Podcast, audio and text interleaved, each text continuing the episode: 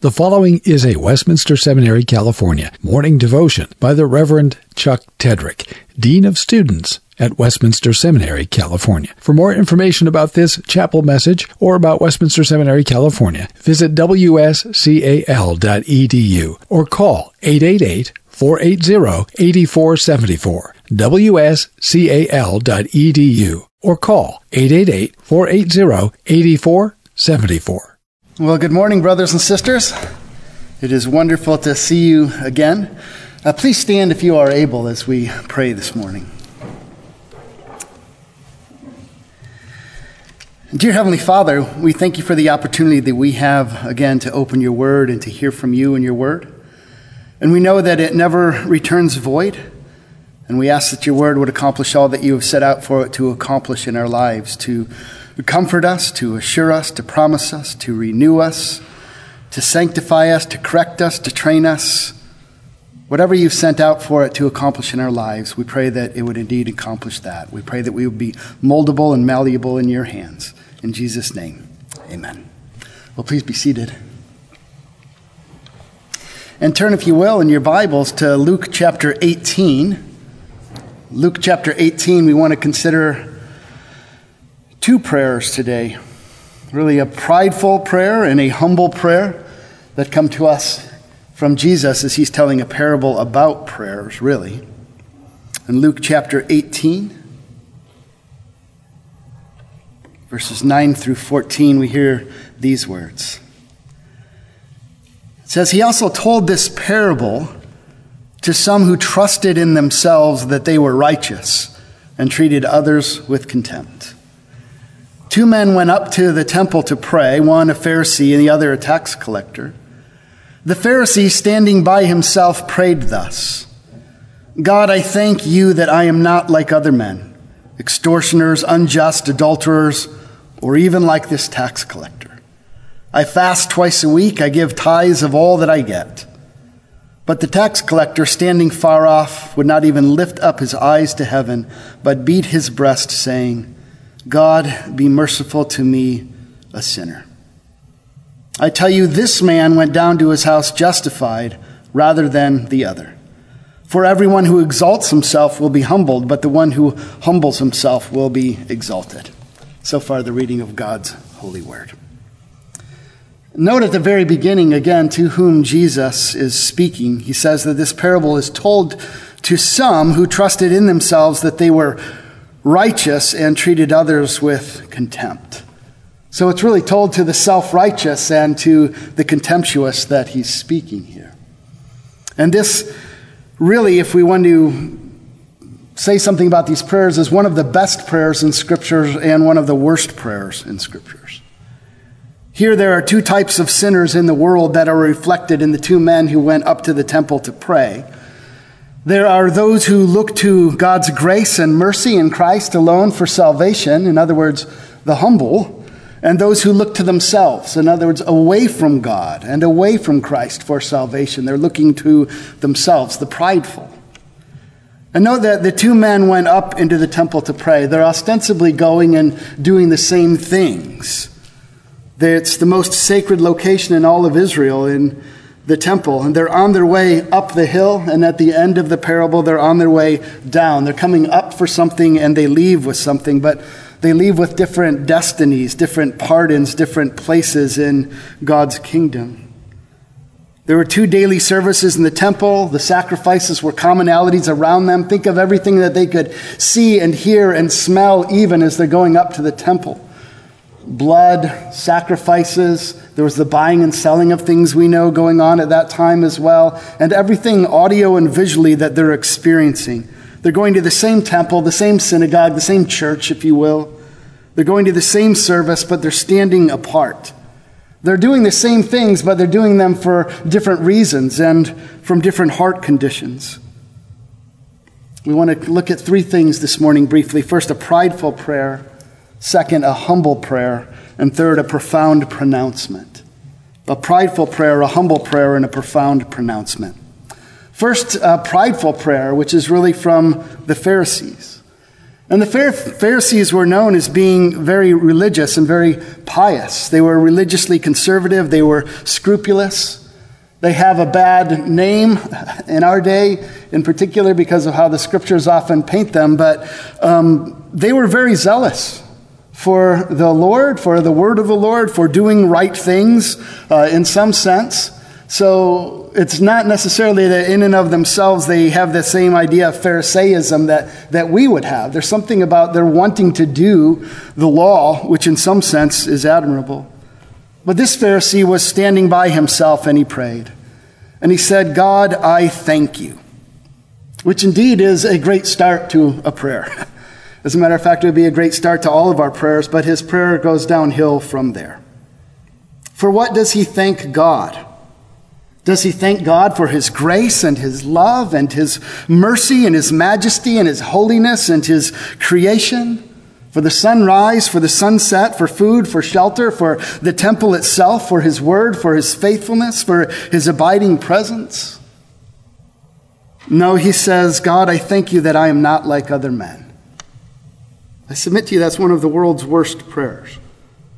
Unless we throw too many stones at this brother, whether we say those words or not, we often think or feel these things too, sometimes, don't we?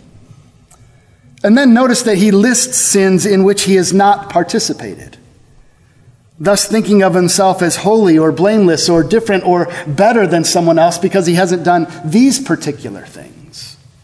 I thank you that I'm not an extortioner. I thank you that I'm not a robber or a swindler, the violation of the eighth commandment. I thank you that I'm not unjust, things that fall short of what God requires. Thank you that I'm not an adulterer or immoral. I haven't violated the seventh commandment. And so he moves from these general and specific things to even say that he thanks God that I'm not like that person, the tax collector, someone else in the covenant community that's standing just not too far from him. I thank you that I am not like him. Can you imagine that poor sap? He comes into the temple to pray, to find reconciliation, to find peace with God in some sense as well. And here another covenant member is looking at him and saying, I thank you that I am not like him. Having offered his self justification for his standing before God because of what he has avoided, he also, the Pharisee, puts forward his positive works of righteousness. He says, Not only have I not done these things, but I have done these things. I have kept your law, in other words. He offers positive works of righteousness before God. He says, I have fasted twice a week. And beloved, this is more than the law required. He's saying, I'm going beyond the law. They didn't, there wasn't a requirement in the Torah that they were supposed to fast twice a week. And he said, I give tithes of all that I get, which was more than the law required as well. So he's really in his prayer saying, I thank you that I'm not like all of these people and I haven't done these things, but also look at all the things that I have done. Look at what a good boy I am. Earlier in Luke, Luke had said, Woe to you, Pharisees! For you tithe mint and rue and every herb and neglect justice and the love of God. These you ought to have done without neglecting the others. There's some good stuff here, right? We too are to be honest. We are to avoid immorality. We're to be faithful and to be just. But note that the Pharisee only picked the things that he had obeyed. what about coveting? What about gossip? What about complaining? What about envy? What about impatience? What about self righteousness? What about hatred in his heart? It seemed like he just had a short list of things that he thought that he had obeyed well. Sin is deceptive like that, isn't it? We often choose what we obey and forget the rest. It's much deeper than acts, it's a wicked heart. We often measure ourselves by standards that we can keep, or we measure ourselves by our intentions, but others by their actions. In effect, his prayer is saying, I thank you, God, that I am such a great guy. Pride permeates his entire prayer. Note how it's just rife with the word I, I, I, I, I. He's really worshiping the unholy trinity of me, myself, and I, rather than Father, Son, and Holy Spirit, isn't he? He feels like he's gone beyond the call of duty. God should be impressed with him. Look at all that I've, I've done, and look at what I'm avoiding. And such an attitude is offensive to Jesus. Such an attitude is offensive to a holy God. And such an attitude is uh, offensive or distasteful to our fellow human beings, isn't it? To have that kind of haughtiness or lack of self awareness or contempt for your fellow human beings made in the image of God or fellow covenant community members. Recall the audience that Jesus says he's addressing in this parable. The parable is told to someone or some who trusted in themselves that they were righteous and treated others with contempt. In other words, he's really a failure in terms of both tables of the law. Those who trust in themselves that they were righteous really don't have faith. They're self righteous rather than those who are looking to the Lord in faith. Abraham was justified by faith, not by works of the law. And here is someone who's seeking to justify himself by works of the law. He's a, got a failure of the first table to love the Lord as God with all of his heart, soul, mind, and strength, to look to him in faith. But he also treated others with contempt, so he also doesn't love his neighbor. His closest neighbor is a covenant member. He's failed in his love towards God and he's failed in his love towards others, and he thinks he's doing well. He has a rejection and disdain for others. He thinks that they are beneath him or below them. Out of the mouth, we know what is in the heart. God is never impressed, beloved, merely with external religion, is he? The Pharisee compared himself to others, and he thought that he was doing well. The tax collector compared himself to a holy God and knew that he was unwell. That's really one of the cruxes or the main things that we want to take away from the passage is that the Pharisee compared himself to others and he thought that he was doing fairly well. I'm not like these people. I'm not like these guys or this guy. But the tax collector didn't compare himself to his covenant members. He compared himself to the Lord of the covenant and found, I am unwell. I need help. I need a rescue. I need salvation. And, beloved, what the Pharisee said about himself was true. The tragedy here is not that the Pharisee was not far enough along on the road of doing those things, but that he was on the wrong road because he thought it was through doing those things or not doing those things that he would have peace with God or be right with God or have a good relationship with him. But it's not through those things, it's through abandoning them, it's through abandoning our good works. It's through abandoning our self righteousness. It's through abandoning ourselves and fleeing and clinging to Christ alone. Augustine said this in a sermon on this passage. He said the Pharisee was not rejoicing so much in his own clean bill of health as comparing it with the disease of others. He came to the doctor. It would have been more worthwhile to inform him by confession of the things that were wrong with himself instead of keeping his wounds secret and having the nerve to crow over the scars of others. It is not surprising that the tax collector went away cured since he had not been ashamed of showing where he felt pain. Next, we want to look at a humble prayer, the tax collector. The tax collector was one of the most hated professions, unlike today where we have so much respect for the IRS and our leaders.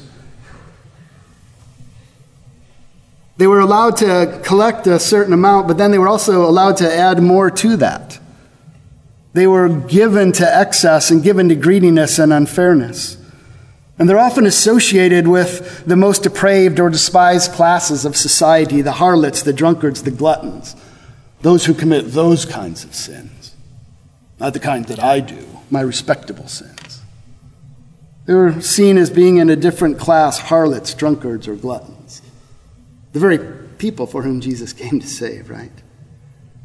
There's a clear contrast in the text. It says, But the tax collector, standing far off, would not even lift up his eyes to heaven, but he beat his breast, saying, Here's someone who's aware, wholeheartedly, viscerally, emotionally, spiritually, mentally, physically, that he is not well and that he needs help.